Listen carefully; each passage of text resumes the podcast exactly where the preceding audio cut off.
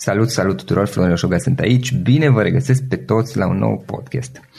Astăzi o avem alături de noi uh, pe Marta. Marta Ușurelu uh, este un jurnalist cu foarte mulți ani de experiență, are aproape 20 de ani de experiență, uh, conduce revista Biz pe care a preluat-o cu ceva ani în urmă și a dus-o la una dintre cele mai citite reviste de business din România și una dintre cele mai apreciate reviste de business din România. De asemenea, ei au organizat uh, o întreagă suite de evenimente. La unele am participat și eu cu ceva ani în urmă, cu destul de mulți ani în urmă, poate, uh, și au organizat niște evenimente foarte interesante în care, spre exemplu, mergeau cu întreaga redacție a, a revistei și um, pregăteau toate materialele în diverse orașe din lume, începând cu Tokyo, Paris, dacă nu mă înșel, Viena și altele.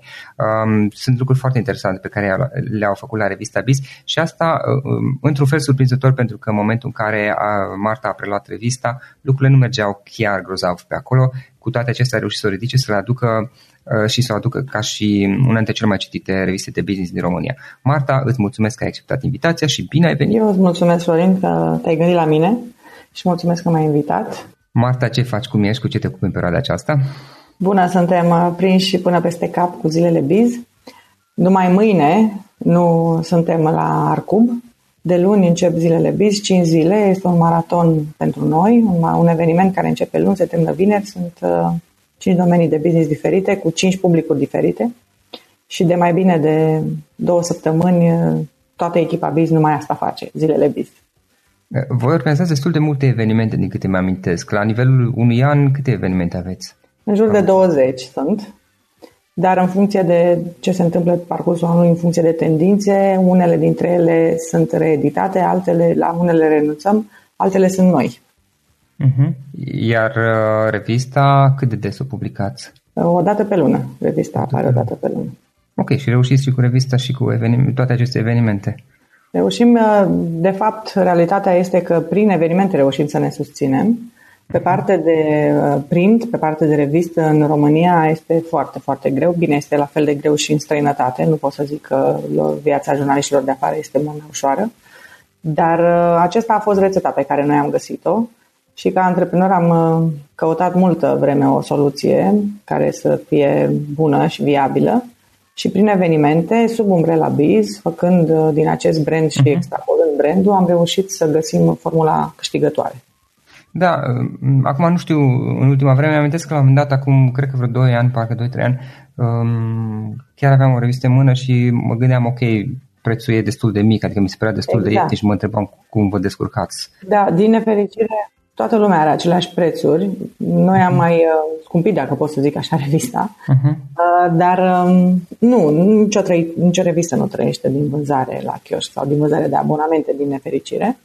Uh, revistele trăiesc din publicitate și uh, din ultima vreme, din ce ai văzut și tu, sunt din ce în ce mai puține companii care au machete de presă, ceea ce înseamnă că, practic, uh, sursa de venit principală a început să scadă în ultimii ani și este foarte, foarte mică. Uh-huh. Ok. Uh, acum, din ce am citit eu, revista Biz, unde se află acum și unde se afla în momentul în care tu ai, ai preluat-o, sunt uh, diferențe destul de mari. Exact, da. Am avut, uh, da. am avut multă șansă și mult noroc și o echipă minunată alături. Am luat revista, pentru cine nu știe, în 2010, la sfârșitul lui 2009 și la începutul lui 2010 am reușit să semnăm și mhm. contractele de preluare. În criză, după o perioadă de trei luni în care ea fusese închisă, și a fost foarte, foarte greu pentru că nu neapărat uh, din punct de vedere financiar, oricum era dezastru la acest capitol, dar a fost foarte greu pentru că nici măcar la nivel de interviuri nu exista o dorință și un interes din partea companiilor. Um, în 2009, când a venit criza, erau deja mult mai multe reviste de business pe piață. Uh, cele care aveau uh, mare locomotivă de marketing în spate sau televiziuni în spate erau vizibile și bineînțeles că dacă îți doreai o exclusivitate, întotdeauna compania cu care, la care te adresai aș fi ales o altă revistă, nu neapărat biz. Și atunci, să spunem, pentru mine odată problema financiară ca antreprenor a fost uh, la bază, dar cea care m-a deranjat cel mai mult și cu care m-am luptat cel mai mult a fost aceasta um, lupte pentru imagine pe care o duc oamenii din România și care își doresc să fie, dacă acum pe TV este un post vedetă, toți vor să fie doar acolo, dacă în print era un ziar care era pe finanțe, toată lumea vrea strict acolo, știi? și trebuia să luptăm foarte mult cu uh, top managerii și cu oamenii care veneau cu informații sau care aveau exclusivități să vină și la biz. Deci am avut, uh-huh. din punctul ăsta de vedere, cam pe toate planurile, uh, foarte, foarte mult efort de convingere și nevoie de foarte multă încredere în noi ca să reușim să, să supraviețuim și să ajungem unde suntem azi. Am înțeles. Uh, care, tu aveai experiență, dacă nu mă înșel, și înainte de da, revista da, Bis, da. Hai să luăm puțin pe Care este toată povestea ta? Uh, am fost jurnalist, pur și simplu, foarte multă vreme, la Cronica Română, la Vocea României, la Ziarul Financiar. Acolo, de fapt, am întâlnit toată echipa din tot ce înseamnă în momentul de față presă de business, că noi toți am fost la Ziarul Financiar la început. Și apoi am plecat la Biz. Uh, am fost redactor șef la Biz o perioadă de vreo 3 sau 4 ani până a venit criza. Și în momentul în care a venit criza, bineînțeles că se închisese revista, toți jurnaliștii își căutau de lucru, toți jurnaliștii nu doar de la BIS, toți jurnaliștii din toată presa din România, pentru că s-au închis foarte, foarte multe publicații atunci, în jur de 80% dintre tot ce însemna business. Și uh, ne căutam de lucru. Uh, am găsit inclusiv și eu uh, o ofertă unde să merg la o altă publicație, dar când m-am întâlnit cu uh, foștii acționari, și am stabilit cu ei să predau echipa, să predau, na, eram redactor șef și aveam de stabilit în această ultimă întâlnire detaliile despărțirii. Am avut, nu știu, o idee pe, la care nu m-am gândit niciodată, a fost o pornire din instinct, dar de ce nu-mi dați mie revista dacă tot e închisă, lăsați-mă pe mine să mă ocup de ea. Și ei au fost foarte mirați, dar ce crezi că o să poți să faci? De ce crezi că ai șanse? Adică era foarte multă mhm. neîncredere din partea lor. Nici eu nu știam ce vreau să fac, nu aveam un plan. Atunci, în momentul ăla mi-a venit ideea, dar le-am spus, știu ce înseamnă biz, știu ce înseamnă acest brand și ce potențial are, știu ce vor oamenii din piață, pentru că toată experiența se vedea. Știu și unde au greșit ca și, nu știu, din punct de vedere financiar sau din punct de vedere al informațiilor, cei care au condus echipa până acum și eu aș încerca. Așa am pornit la drum. Mi-au zis, ok, hai încearcă.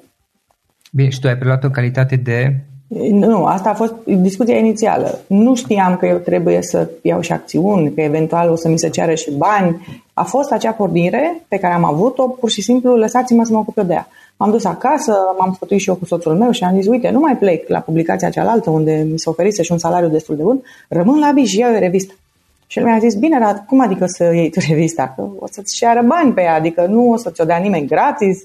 Păi da, e închisă și are o grămadă de datorii. Păi chiar și așa, știi? Și atunci mi-am dat seama că eu, din punct de vedere antreprenorial vorbind, da? din punct de vedere administrativ, ca manager și așa mai departe, nu aveam o astfel de experiență. Dar asta să știi că n-a fost niciun moment o piedică. Uh, poate că am, uh, a trebuit să stau să citesc mai mult, să învăț mai mult, că am făcut greșeli, cu siguranță. Dar n-a fost o piedică. M-am întors a doua zi la birou și am zis, ok, hai să vorbim despre cum preiau eu revista. Înțelegi? Deci, în așa, uh, așa au stat lucrurile. Și mi-au zis, păi uite, avem 80.000 datorii, avem uh, de euro. Uh, dar vrem să ne dai și pe parte de brand niște bani și așa mai departe. Și m-am aflat în fața unor sume colosale Asta era în 2000... În 2010. Și trebuia să mă gândesc, ok, am avut o idee foarte bună, mi se pare că aș putea să fac, dar în momentul de față am niște pietre de mână legate de picioare, ce mă fac, știi? Um, și m-am întâlnit cu echipa, asta a fost, uh, să spunem așa, pasul decisiv, am întâlnit cu echipa și am zis, ok, fiți atenți ce putem face.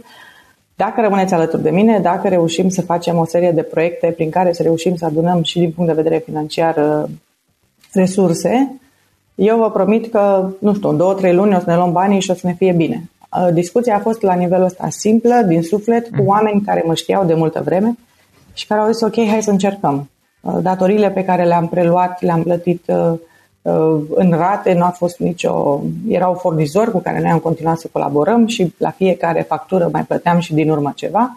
Nu a fost asta cel mai, cel mai greu. Uh, important a fost să găsesc un um, partener care să intre alături de mine în acționariatul BIZ și să reușim să oferim uh, foștilor acționari și o sumă de bani pentru care să preluăm brandul pentru că îmi doream să preiau cu totul, adică revista, brandul, evenimentele și așa mai departe, altfel nu puteam să supraviețuim. Ei organizau deja evenimente la da, moment? Da, cum să nu. Da. Zilele BIS, spre exemplu, este primul eveniment de business din România. El s-a lansat în 2002 și anul acesta sunt 17 ani de când organizăm mhm. zilele BIS și sunt de la început la acest eveniment, de la prima ediție. Da. da. Și uh, l-am găsit pe un uh, coleg din facultate Așa este în viață. M-am întâlnit cu mai mulți antreprenori mari, uh-huh. business angels și uh, la o întâlnire uh, așa prietenească și cu frustrări, uite cu câți m-am întâlnit și nu mi-au dat niciun răspuns, el mi-a zis, dar câți bani îți trebuie? și ai da, ok, hai că intru eu, că știu ce înseamnă o revistă, știu ce înseamnă uh-huh. pentru el care are și o tipografie, o să fie ca o vitrină pentru mine. Este foarte important uh-huh. să mă asociez, era important și pentru mine să găsesc un partener cu care să pot discuta, pentru că e mai greu decât într-o căsnicie. Este vorba strict de bani, strict de decizii, de orgolii.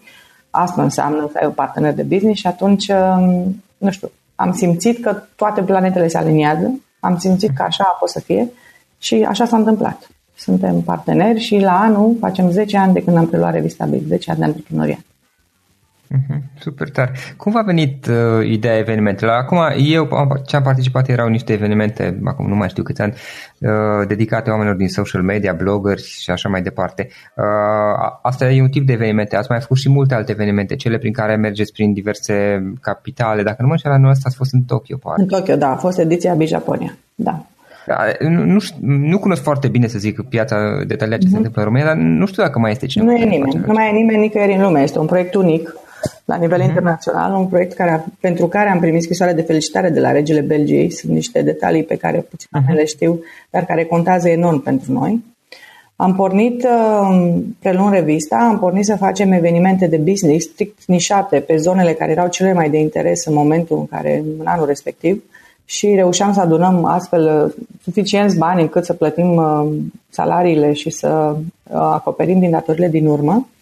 Dar în același timp ne-am dat seama noi ca jurnaliști, pentru că în momentul în care am pornit la drum am pornit cu 11 oameni, cu mine eram 12, um, că trebuie să ștergem praful de pe brandul Biz, că trebuie să arătăm ce înseamnă revista Biz și ce înseamnă evenimentele Biz. Și ne-am dorit foarte mult ca toți invitații la evenimentele noastre să vină și să vorbească pe bune despre subiectele care sunt cele mai importante acum, în momentul de față, și fără să facă company profile. Pentru că, din nefericire, la evenimentele de business, ai văzut și tu, cele mai multe companii vin și vorbesc ca și cum, nu știu, tu ai fi o parte din echipa lor și stau și îți povestesc filozofia lor, ce cred ei, care sunt punctele lor forte, dar care, de fapt, în realitate, nu interesează pe nimeni din sală. Pentru că nici, umani. nici măcar nu este uh, de multe ori această filozofie pe care a avut-o compania la un moment dat când s-a lansat și în special în străinătate, nu are nicio legătură și nicio relevanță cu piața din România. Și uh-huh. oamenii nu vorbesc despre, de fapt, problemele de business sau strategiile de business sau uh, poveștile din spate care sunt de cele mai multe ori incredibil de, de spumoase și de interesante. Da. Și vin cu niște prezentări așa foarte boring care strică, de fapt, toată ideea de eveniment. Și pornind da. de la da. reorganizarea evenimentelor, de la pe cine invităm uh, să vorbească și cum vorbește, pentru că asta a fost regula, inclusiv pentru sponsori, degeaba vii și dai bani, nu facem decât să pierdem împreună publicul și audiența. Și atunci am stat cu ei de vorbă, n-a fost deloc ușor, în continuare facem acest lucru, în continuare este nevoie de muncă de lămurire, dar se poate, asta e cel mai important. Și doi, pe partea de revistă am continuat și am dorit să căutăm subiecte care să fie, uh, să, să intre sub brandul, sub amprenta noastră. Uh-huh. Iar în ianuarie, știți voi cu toții, toată lumea merge la schi. În ianuarie, țara asta, sau cel puțin la nivel de business, are o vacanță incredibil de lungă, știi? Nu, nu s-a terminat decembrie și în ianuarie da, toți da. mai sunt plecați un pic. Uh, și de la oamenii din companii până la consultanții de business și noi suntem disperați, și asta a fost întotdeauna în presa din România, că nu ai ce să scrii. Deci este incredibil, dar nu ai ce da. să scrii. Și dacă nu se întâmplă, știi, vreo criză, să, nu știu, să cadă ceva, să întâmple ceva așa, n-ai ce să scrii, pur și simplu. Și trebuie să inventezi tot felul de subiecte. Vine anul acum 2019, da? 19 idei de business pentru 2019. Uh, 19 strategii câștigătoare în noul an. Adică stai un pic că nu poți să inventezi de fiecare dată același lucru, știi? E, e urât. Da, da. Și așa ne-a venit ideea în 2010, ok, ce scriem noi în ianuarie? În 2010 era uh, o situație foarte tensionată în Europa, totul se decidea la, se decidea la Bruxelles, inclusiv uh, Europa ca și entitate era sub semnul întrebării. Și ne-a venit ideea, hai să mergem la Bruxelles, hai să mergem să vorbim cu oamenii de la Comisia Europeană și să vedem ce se întâmplă cu România, cu Europa, cu criza, cu euro, pentru că 70% din legislație în momentul ăla se făcea la Bruxelles, știi?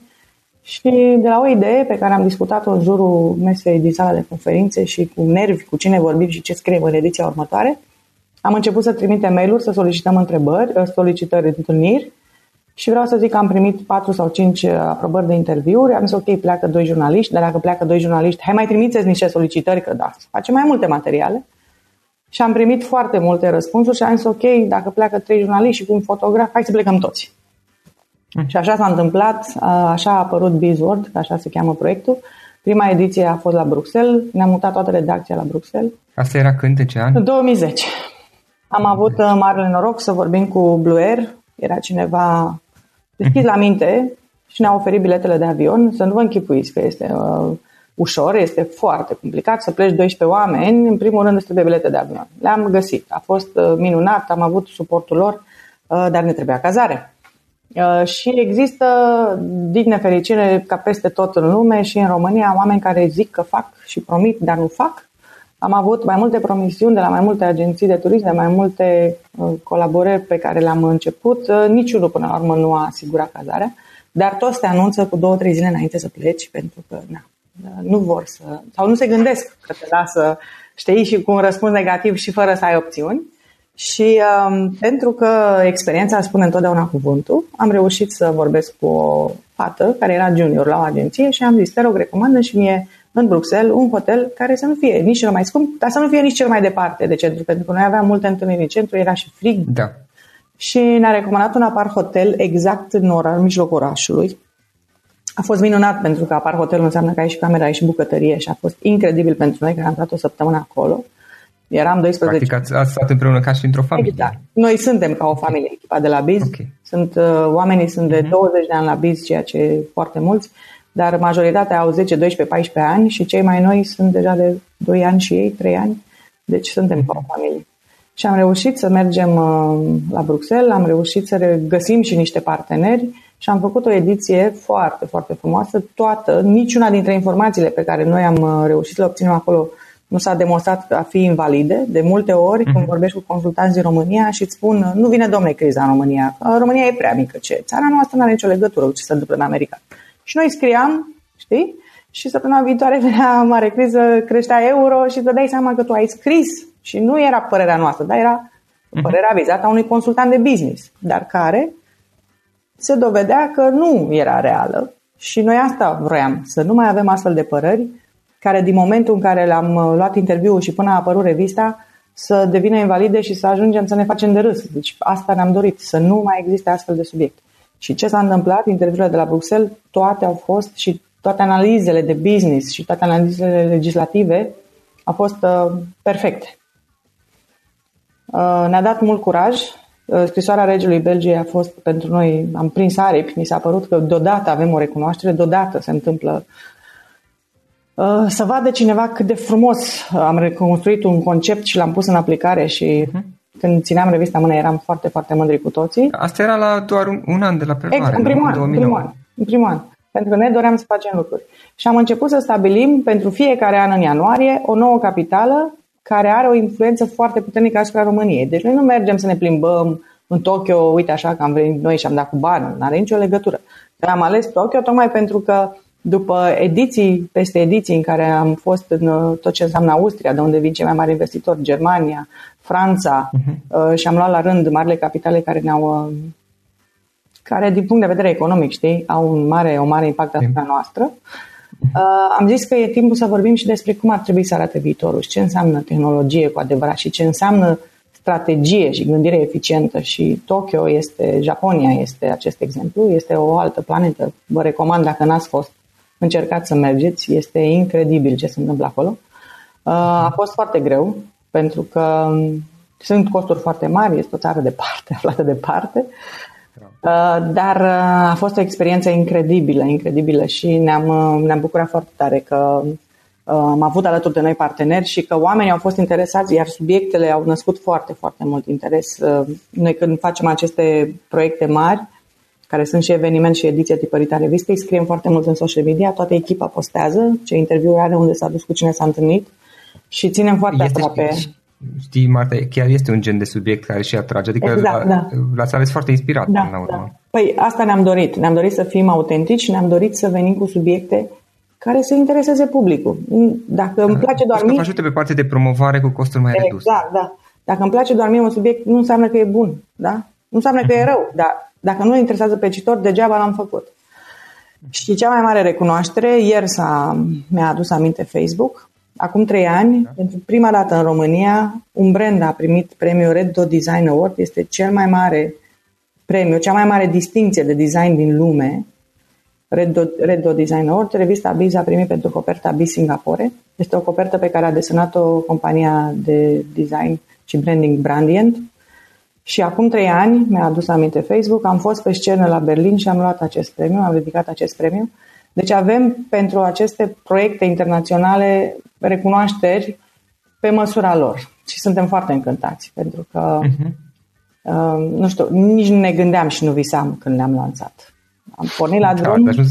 dorindu-ne da. să câștigăm niște bani ca să ne luăm niște salarii și dorind să facem jurnalism adevărat și am ajuns. Ați ajuns destul de departe. Mai de, acum mai departe ce, ce planuri aveți legat de evenimente? Ne dorim, îți dai seama, tot ceea ce înseamnă momentul de față, evenimente înseamnă de fapt experiență, pentru că oamenii își doresc foarte mult să trăiască ceva senzațional și diferit la un eveniment. Până la urmă, eveniment într-o sală, să fim serioși. Uh, ce ne dorim noi să facem este să educăm ușor, ușor, pentru că românilor nu le place uh, conceptul și ideea de a fi educați. Noi toți suntem deștepți și știm mai bine, știi? Asta este o da, problemă a națiunii noastre. Uh, ne dorim să educăm audiența, atât speakerii cât și audiența și să îi determinăm să interacționeze te duci la evenimente și eu mă refer aici la evenimente de business, că facem foarte multe și pe alte domenii și pe social media, acolo într-adevăr oamenii interacționează mai ușor. Dar în zona de business, în continuare, în România, în 2018, oamenii interacționează. Oamenii vin la evenimente, se așează, deodată sunt îmbrăcați diferit, mult mai elegant, mult mai business, nu? Și vorbesc cu cei pe care îi cunosc. Nu interacționează cu cei cu care vor să vorbească și vin la evenimente tocmai ca să intre în contact, să aibă conexiuni, să aibă intrări la marile companii, știi? Și nu au această deprindere, le este în continuare greu să o facă firesc, să, știi, te duci cu o carte de vizită și te prezinți. Iar o chestie pe care încercăm să o facem de ceva vreme și pe care ne-am, ne-am axat în ultima vreme este să îi învățăm să se prezinte. Important pentru orice om este să știe să spună într-un minut cine este, ce face, de ce este acolo și ce vrea de la omul cu care vorbești într-un minut. Nu e așa de greu. Uh-huh. Și este foarte important. Asta ne-am propus. Super, super. Um, acum, bazându-se pe toată experiența ta și uh, și ce mi-ai spus și eu am mai citit puțin, am, am verificat puțin înainte de interviu uh, despre ce ați făcut voi, să zic, și toată experiența ta date fiind și lucrurile bune prin care ați trecut și lucrurile, am înțeles că au fost niște experiențe mai puțin... Cele mai multe sunt experiențe negative. Așa e în viață. Cine zice că, vai, succesul vine așa peste noapte, nu e adevărat. Nu e cea mai mare minciună. Sunt oamenii care doar visează dar în viață sunt mai, mai multe momente rele, da, negative, decât momentele bune. Asta e realitatea, adică să fim serioși. Da, așa este, plus că probabil ne atrag mai, mai mult atenție cele negative, deși poate tocmai din, din cele negative, din cele mai dificile, să, să nu zic negative, învățăm poate mai bine decât din cele pozitive. Păi da, numai din asta înveți, din păcate. Da, din cele pozitive nu prea ai ce să înveți, știi? Din da. contră, ți se urcă la cap și chiar ajungi să gândești greșit totul. E... Uh-huh. Da. Ok, bazându-te puțin pe toată experiența ta, care sunt trei lecții de viață importante pe care le-ai învățat? Ca antreprenor, nu? Da. Acum știi cum e asta cu, așa, ca și observație, ca, ca antreprenor. Ca antreprenor și ca și om, cam sunt conectate, nu știu, la multă lume. Mm-hmm. Acum, probabil diferă de om. Da. Uh, cred că cea mai grea lecție și sunt foarte încântată că am ajuns să-i dau de capăt și să găsesc o soluție, este să, să nu mai clachez în fața situațiilor uh, neprevăzute și care la prima vedere par uh, grave. Par, uh-huh. gata, până aici mi-a fost. Uh, mi s-a întâmplat în multe situații să mă trezesc pur și simplu în fața unor decizii pe care le luau uh, furnizori sau colaboratori sau parteneri sau să se întâmple din punct de vedere financiar, să ni se închidă, nu știu, să se blocheze fondurile și la companie, știi? Uh-huh. Sunt multe momente în care ai un plan, tu crezi că, mamă, să vezi ce fac, acum încep, uh, totul e pus pe roate, totul o să meargă bine și se întâmplă deodată ceva când nu vezi nicio ieșire. Și alea sunt momentele, de fapt, în care cei mai mulți um, oameni um, rămân copleșiți și nu pot să treacă de ele, nu pot să găsească soluții. Um, cred că având uh, foarte multă răspundere pentru echipa mea, pentru oamenii din jur cu care lucrez, uh, în momentul în care ai angajați și știi că fiecare are acasă familie, știi toate problemele, unul se căsătorește, unul divorțează, unul are un copil care are nevoie de anumit tratament și așa mai departe, deși prima dată ajungi să zici, Doamne, până aici a fost, nu pot, mai departe nu am nicio soluție, încep să te gândești, dar totuși trebuie să găsesc o soluție, dar trebuie să fac ceva. Și mi-am dat seama, după primele trei sau patru situații de-astea de criză majore, că de fapt frica este cea care te blochează și că trebuie să uh-huh. o depășesc și că există o soluție pentru orice. Adică dacă n-ai murit, înseamnă că poți să faci ceva. Și uh, mai este încă o chestie cu care toată lumea se luptă. Ne e rușine că n-am putut, ne e rușine că nu ne-a ieșit, că ce o să zică ceilalți. Nu-i pasă nimănui de tine, să fim serioși. Chiar nu-i pasă nimănui de tine. Așa. Uh, dacă tu Așa faci ceva bine, nu recunoaște nimeni, toată zic că ai avut noroc, aia ți s-a întâmplat și mie mi s-a fi întâmplat în locul tău, poate făcea mai bine. Deci oamenii nu au această apreciere față de rezultatele pozitive ale celorlalți iar în cazul în care ți se întâmplă ceva nasol, vai, săracul, uite ce i s-a întâmplat. Și au trecut mai departe, punct. În momentul ăla ei au altă viață, alte situații, alte subiecte de interes. Uh, de asta se-a și vorbit foarte mult în ultimii ani despre eșec. Dacă nu încerci, normal că nu greșești, normal că nu eșuezi. Da. Dar uh, eșec cu eșec, greșeală cu greșeală, pas cu pas, ajungi să construiești. Altfel nu se poate. Deci cine crede că Uh, nu știu, este povestea asta celebră de mulți ani cu Steve Jobs. Vai, Steve Jobs a trezit într-o dimineață, a făcut telefonul Apple și a ajuns o mare vedetă și nu. Dacă citiți cartea lui despre viața lui Steve da. Jobs, ai citit-o? Da, el a avut un număr de ani în care practic a, a fost cam haotic, adică nici el nu știe ce a știi că a fost și în Tibet, nu Tibet, în India. O catastrofă acest om. Deci a, a, nici el nu știa ce vrea să facă cu viața lui și de fapt... A, și a da? fost un manager prost. Uh, ideile se pare că n-au fost ale lui și că le-a luat de fapt de la ceilalți, dar el a știut să fie un strateg bun. Deci el a știut să ia din jurul lui, de la ceilalți cu care lucra și cu care, nu știu, gândeau împreună proiectele, a știut să ia tot ce a fost cel mai bun și să pună cap la cap. Da, un proiect, un, proiect, un produs. Um, dar el a avut foarte multe eșecuri. Deci el în propria companie nu avea voie să vină ziua pentru că el mergea de sculți și mirosea urât. Adică da, exact. Și îl forțau să lucreze singur noaptea în companie, în compania lui. Vă dați seama ce, la ce nivel și, și toată lumea în același timp zice, vai Steve Jobs. Păi stați un pic, citiți despre el, să vedeți cine. Uh, nu ajungi să faci proiecte, nu ajungi să faci lucruri mari dacă nu treci prin tot felul de momente care înseamnă grele, momente grele, înseamnă eșecuri multe, înseamnă uh, uși închise în nas, înseamnă, înseamnă mai multe nuuri decât dauri, știi? Pentru da, unii înseamnă nebunie. Permit, da, dacă permis să intervin, Marta, și să știi că nu e doar la la Steve Jobs, adică dacă te uiți la toate genile, nu? Ferrari, Enzo Ferrari, Rockefeller și, și mulți, am, am citit ceva biografii, sunt foarte asemănătoare da, lucrurile da. astea. Nu e că niciunul n-a avut de la început un plan clar. Da. Toți au avut și... Sunt foarte puțini au făcut... cei care au un plan clar și ăștia sunt, de fapt, um, cei mai mulți sunt top manager CEO. Sunt oameni care intră într-o companie la o vârstă destul uh-huh. de fragedă și care își dau seama că în marile companii multinaționale există o rețetă.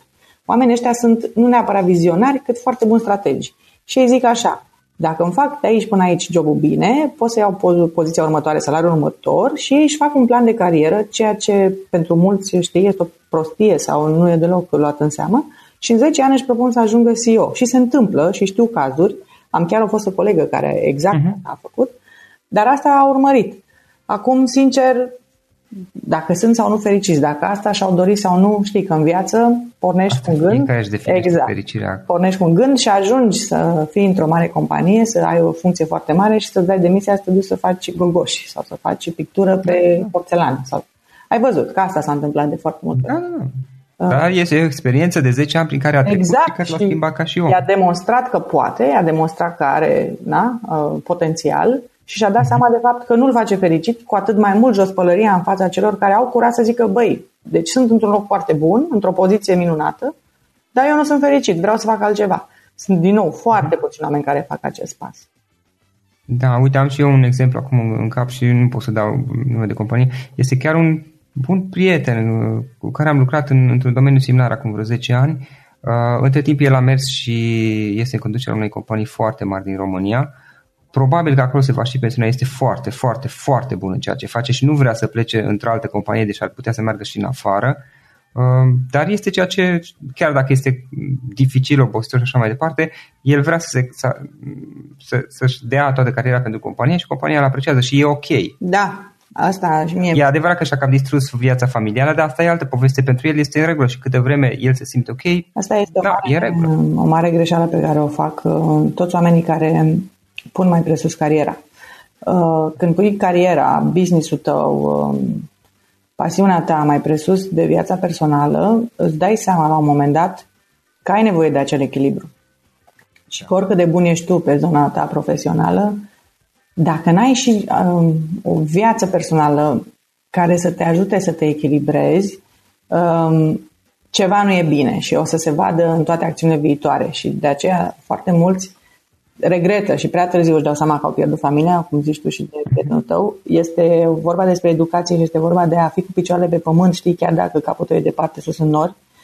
Uh, pentru că de multe ori se termină și cariera, se termină și business-ul sau ai momente când ai nevoie de cineva și constați că nu e nimeni lângă tine. Și uh-huh. sunt momentele alea triste și grele când de fapt îți dai seama că ai greșit. Că nu trebuie să îi îndepărtezi pe cei de lângă tine. Mi s-a întâmplat și mie, am avut multe momente uh-huh. în care aveam senzația că nu sunt susținută și că eu muncesc și na, mă sacrific să fac anumite lucruri și că ar trebui să mă susțină familia, prietenii. Uh-huh. Dar nu este așa toată lumea simte la fel și ei simțeau că eu ar trebui să-i susțin pe ei și că, de fapt, eu nu-i susțin pe ei, știi? Adică trebuie să vedem și din perspectiva noastră lucrurile, dar și din perspectiva celorlalți și mi-am dat seama în momentul în care uh, și când mi era bine și când mi era rău din punct de vedere profesional, că e foarte important să ai un număr lângă tine, să ai pe cineva care să te asculte și chiar dacă nu zice nimic, să spună o să găsești o cale este o vorbă bună spusă atunci când trebuie, este mai mult decât o infuzie de un milion de euro. Contează mai mult decât orice, pentru că îți dă acea liniște și acea putere de care ai nevoie când vrei să te ridici din nou și să pleci uh, la treabă, la luptă, la... știi? Uh-huh. Asta se simte de cele mai multe ori în viață. Și... Da, da, da. Practic să, să ne, dacă am înțeles bine, să, nu știu, să să punem valoare și să avem grijă de relațiile care sunt importante, cele care contează pentru noi. Exact. E, e important să ai alături de tine atât prieteni care să fie foarte direcți, dar să zică fără să te dărâme, da? să nu zică adevărul urât și să te îngroape, și familie care să te ajute să-ți găsești liniștea și pacea pentru că ai nevoie dacă vrei să... și mai ales antreprenorii, pentru că ăsta este cel mai agitat domeniu, Uh, simt mereu că sunt în, repară pe un parte business-ul ca de altceva. Așa se întâmplă, e ca la o mașină, știi? Acum, din punct de vedere management, reușim să motivăm echipa, reușim să găsim direcția, dar uite, cash flow nu merge, uite ce se întâmplă pe partea juridică, n-am știut acest aspect. Și tot timpul uh, rezolv ceva, se strică ceva, apare altceva nou, știi? Și trebuie să fii în permanență, uh, cu permanentă grijă și în permanent, ești într-o agitație continuă și trebuie să ai și momentele de liniște și de încărcare undeva. Da, da, așa este. Uh, Marta, care sunt sursele tale de, de învățare? Nu știu, ce canale de YouTube urmărești podcasturi, asculti, um, bloguri, newsletter, cărți? Doamne, de ce este ceva? uh, există această nebunie, știi, cu toată lumea care recomandă carte sau vine și îți recomandă un citat. Uh-huh. Uh, eu citesc mult, citesc foarte mult, am norocul că citesc foarte repede. Nu am însă, și de, toată lumea discut despre subiectul ăsta, eu nu am o carte preferată. Mi se pare că noi toți ar trebui să găsim în fiecare carte ceva care ni se potrivește, să luăm de acolo ceva care să ne ajute. Uh-huh. Uh, citesc de la cum să te prezinți, uh, cum să faci strategia, uh, legea eșecului, excelență în business, în fine, tot felul de, sunt milioane de cărți acum. Uh, dar trebuie să-i stric ce se potrivește ție și rețetele alea care, pe care le vrea toată lumea, știi, pașii aia, cinci pași pe care să-i faci și să ajungi în punctul X, nu există. S-au întâmplat pentru un om. Dacă eu vin și spun exact uh, cum mi s-a întâmplat mie, sunt foarte puține șanse să mai fie cineva în aceeași situație și să ia aceleași decizii ca mine să ajungă în același punct. Uh, eu vorbesc foarte mult cu oamenii. Am norocul că, marele noroc, că mă întâlnesc cu cei mai, nu știu, cei mai buni uh, vizionari și inventatori ai României și străini, că mă întâlnesc cu unul dintre cei mai buni lideri în momentul ăsta de, de pe piață pe parte de management, cu cei mai buni antreprenori care vin și spun cât de mult e important să crezi în tine și să nu, să nu renunți și vorbim cu ei, practic, uh, așa mă informez cel mai mult. Citesc foarte mult presa de afară, asta este iarăși o chestie pe care am um, învățat-o și suntem atenți și eu și echipa la tendințele care vin de afară. Podcast uh-huh. și YouTube, din păcate, n-a răbdare. N-a răbdare, deci nu știu, uh, copilul meu stă pe YouTube cu orele și eu obosesc okay. uitându-mă la el cum stă fascinat și se uită. Încep și eu, într-adevăr, ascult, ascult sau mă uit, dar n-am răbdare. Sunt uh, mult prea agitată sau, nu știu, mai mult om de acțiune decât, uh, știi? Dar de citit mă relaxez, într-adevăr, și îmi place. Uh-huh. Super, da. super. Marta, uh, ce instrumente obișnuiești tu să folosești? Nu știu, care sunt um, servicii, aplicații, instrumentele care te ajută să-ți faci treaba? Um, păi, în continuare, la mine rămâne numărul unu telefonul. Uh, am, fac și pe Skype, fac și pe mail, fac și pe SMS, tot ce am. Eu vorbesc uh, foarte mult cu oamenii și mă întâlnesc foarte mult cu oamenii și la mine este esențial. Uh, dar pentru mine este important să și aud, să vorbesc cu ei, să dau seama, pentru că într-un mail am încercat varianta asta, în special în zona de business, totul este foarte elegant și la modul pozitiv spus, dar de fapt ascunde foarte multe lucruri, orice mesaj. Și atunci eu încerc să vorbesc cu ei și să aflu de fapt ce doresc, în ce direcție merg, dar de fapt despre ce vorbim la întâlnire, dar ce urmăresc ei, știi? Și dacă stai un pic de vorbă și pui întrebările uh, bune, afli și vii mai pregătit. Uh, ca și instrument, uh, Pipedrive-ul folosesc eu foarte mult pentru partea de vânzări în companie. Uh, toți oamenii de la echipa de vânzări sunt în acest Pipedrive și pot să văd câte întâlniri au, cu cine se întâlnesc, ce telefon au dat, ce bani au vândut, ce bani au ofertat, cu ce companii s-au întâlnit. E important să știm inclusiv aceste aspecte și să nu stau fiecare zi și să mă gândesc, să vorbesc cu ei, de unde a scos, cu cine m-ați întâlnit, Uh, plus că sunt foarte multe companii care în funcție de domeniul în care activează, în funcție de uh, zona lor de interes, că fiecare an există și o anumită nișă pe care merg anumite și sau strategie pe care o și-o alege compania, uh, mă ajută să țin aproape de echipă și să venim cu cele mai bune propuneri pentru partenerii noștri de vânzări, la asta mă refer. Ok, super. Uh, înainte de a pune ultima întrebare, Marta, dacă cineva vrea să te contacteze online, oare cum o poate face? Pe Facebook, Marta Ușurelu, sau pe mail, martaronrevistabiz.ro, este foarte simplu.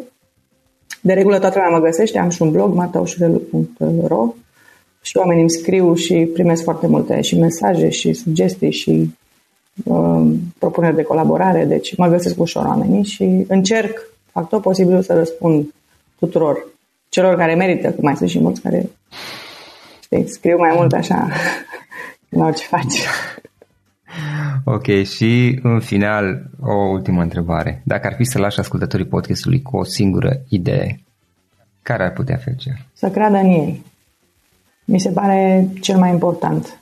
Dacă tu crezi că poți să faci ceva, nu renunța când toată lumea îți spune că nu se poate. Încearcă. Încearcă să vezi dacă într-adevăr ideea ta este bună.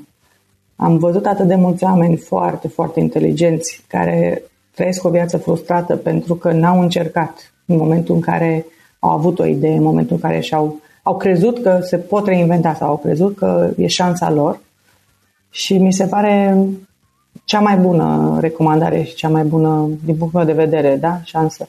Încearcă, nu te lăsa ce o să se întâmple? Nu o să mhm. iasă ok, dar nu o să-ți pară rău toată viața că n-ai încercat. Da, e cel mai practic să crezi în tine și să nu, să exact. nu, nu bagi în seama pe cei care zic că nu funcționează. Mai bine să ai regrete că, că ai încercat și ai eșuat decât că nu ai încercat. Eu când am pornit la drum, nimeni, dar nimeni nu mi-a zis că o să reușesc. Nimeni. Partenerul meu a zis, ți-a zis, okay, o să... ți-a zis multă lume că nu vei reuși. Toată lumea mi-a zis, da. Partenerul meu a zis că intră alături de mine ca să luăm brandul și să avem un brand și că în sine dacă el vinde la un moment dat, adică măcar se gândea din punct de vedere al investiției, dar nu cred că dădea șanse, nu mi-a niciodată în față, nu o să meargă deloc. Dar nu cred că dădea foarte multe șanse. Soțul meu la fel mi-a zis, bai, nu o să poată, în era asta social media, online-ului, tu ești nebună, te duci pe partea de print.